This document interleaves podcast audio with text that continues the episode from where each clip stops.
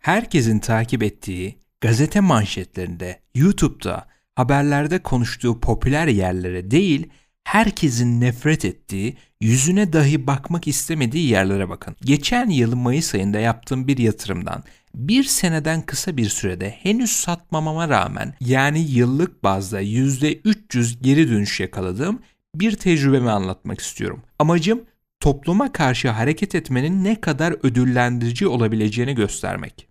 Şimdi 2020 Mart Nisan ayında yaşananları hepimiz zaten biliyoruz. Fed'in devreye girmesi ve hazine tahvillerine basıp kasıtlı olarak paranın markete akmasını sağlamasıyla beraber bilançosu tertemiz, hiçbir borcu olmayan birçok firmanın roket gibi V şeklinde toparlandığını da biliyoruz. Fakat herkes bu popüler ve teknoloji firmalarına odaklanırken bir de marketin bakmadığı herkesin nefret ettiği firmalar vardı. Kömür firmaları. Covid ile beraber herkes korunabilir bir enerji kaynağına geçiş yapmanın sırası geldiğini fark ettiği için bütün bu para yenilenebilir enerji kaynakları üretecek yani yeni ekonomi diye pazarlanan şirketlere aktı. Halbuki dünyanın enerji kaynağı %50 oranında hidrokarbonlar ve kömür ile sağlanıyor. Ben de herkes gibi yenilenebilir enerji kaynaklarının olmasını istiyorum ve değişimi öngörüyorum. Fakat işin bir de realistik kısmı var. Bütün dünyanın birden %50'lik kısmını enerjisiz bırakamazsınız. Bahsedilen altyapıları da bir gecede inşa edemezsiniz. Bunların inşa edilmesi yıllar alacak. Bir gün içerisinde yazılım dağıtır gibi güneş panelleri veya rüzgar gülleri inşa edilmiyor çünkü.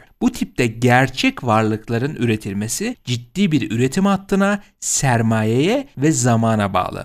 Haliyle bu geçiş sürecini yaşarken kömür ve petrol firmalarına hala ihtiyaç duyulacak. Bütün dünya umudunu kömür firmalarından kesmişken ben bu nefret edilen kısma bakmaya başladım. Eski adıyla Contura olan firmayı gördüm ve raporlarını okumaya başladım. Sektörde birkaç rakibiyle karşılaştırdığımda emtia satan bir firmanın sahip olabileceği en önemli avantajlardan bir tanesini fark ettim en düşük maliyette kömür üretebilen firmalardan bir tanesi. Kömür firmalarının geçmişleri çok temiz değil. Ne zaman arz fazlası veya talep şoku yaşansa defalarca iflas ettikleri bir gerçek. Hatta daha 6 sene önce iflastan çıkan bir sürü firma var. Kontura da bunlardan bir tanesi.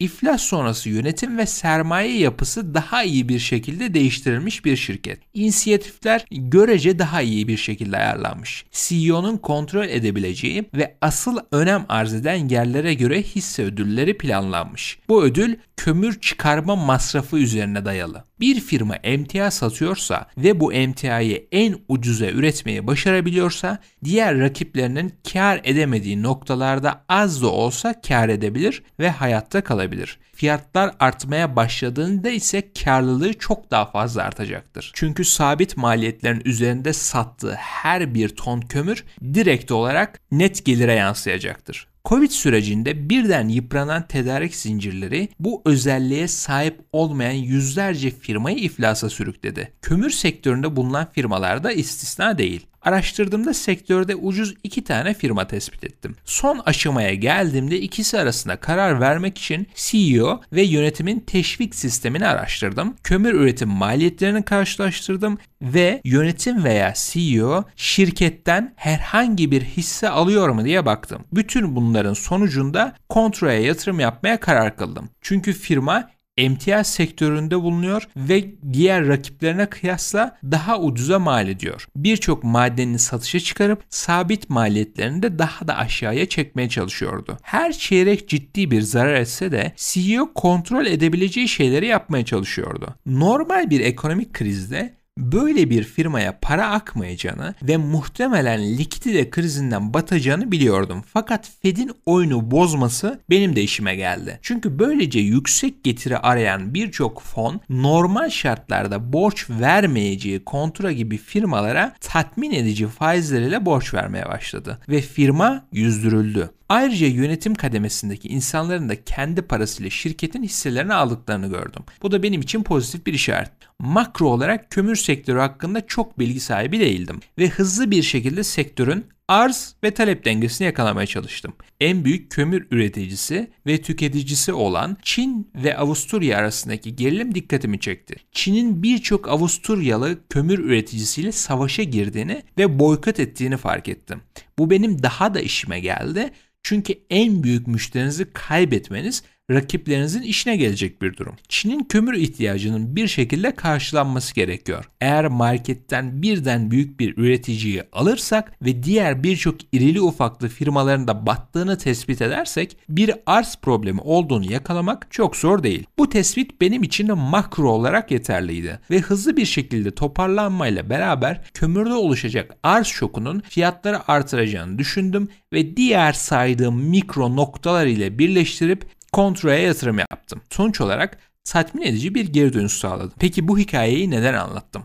Kendimi tatmin etmek için mi? Hayır. Amacım şunu paylaşmak. İnsan içgüdüsü olarak topluluk neye bakıyorsa, insanlar neyi konuşuyorsa, neyden bahsediyorsa, neyi satın alıyorsa bizim de oraya doğru yönelme güdümüz var. Bugün halka arzlar popüler, yarın Bitcoin, başka günler altcoin'ler. Eğer sürekli popüler konuları takip ederseniz para kazanmanız çok zordur. Asıl paranın kazanıldığı yer kimsenin bakmadığı, nefret ettiği, gözünden sildiği sektörler ve ülkelerde yatıyor. Eğer Amerika Çin'e karşı bir ticaret savaşı açarsa Çin'e bakmanın sırası gelmiş olabilir. Amerika Tayvan'a yatırım yapmaya başladığında Tayvan'a bakma sırası gelmemiştir. Tam zıttı. Veya A ülkesinin politikacıları sürekli hata yapıyor, piyasaya karışıyor.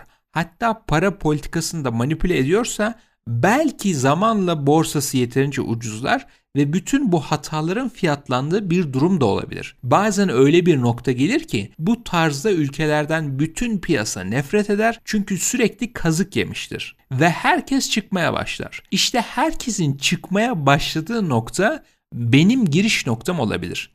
Çok güzel bir söz var. Akıllının başta yaptığını salak sonda yapar diye.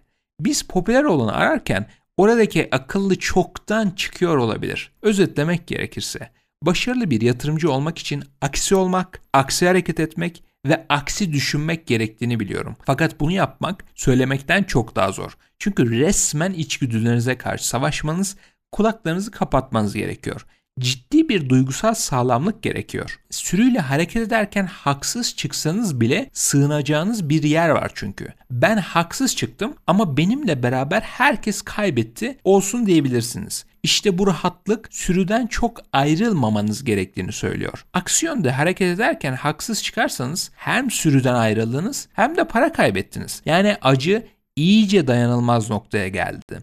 Fakat spektrumun diğer ucunda da sürüden ayrıldınız ve haklı çıktıysanız sürü size ilerleyen zamanlarda katılacak ve asıl parayı kazanacaksınız demektir. İşte araştırdığım ve gördüğüm en başarılı yatırımcılar sürüden ayrı hareket edip başarılı kararları verebilenler. Örneğin JP Morgan veya Bank of America'nın yaptığı ve yayınladığı haberlerin kurumların veya herhangi bir haber kanalının verdiği bir yatırım tavsiyesinin hiçbir önemi yoktur. Size pazarlanan, gazetede okuduğunuz, haberlerde gördüğünüz bütün şeyler çoktan fiyatlanmıştır çünkü. Bundan dolayı kendi kararlarınızı kendiniz verebilmelisiniz kendi bilginizi inşa etmelisiniz. Çünkü toplum %90 zaman hatalı olacak. Siz topluma bir karşı pozisyon aldığınızda kendi bilginize güvenebilecek durumda olmalısınız. Çünkü market sizi test edecek. Hatta defalarca aldığınız hisse düşecek. Bazen %10, bazen %50 düşecek. Eğer neden aldığınızı biliyorsanız ve yargılarınız doğruysa bu düşüşlerde sakin kalıp almaya devam edebileceksiniz. Eğer başka birinden duyarak girdiyseniz korkup çıkacaksınız ve zarar edeceksiniz. Olayın duygusal kısmı kısaca bu şekilde. Umarım popüler yerlere bakmanın bir amacı olmadığını gösterebilmişimdir. Videoyu beğenmeyi ve paylaşmayı unutmayın.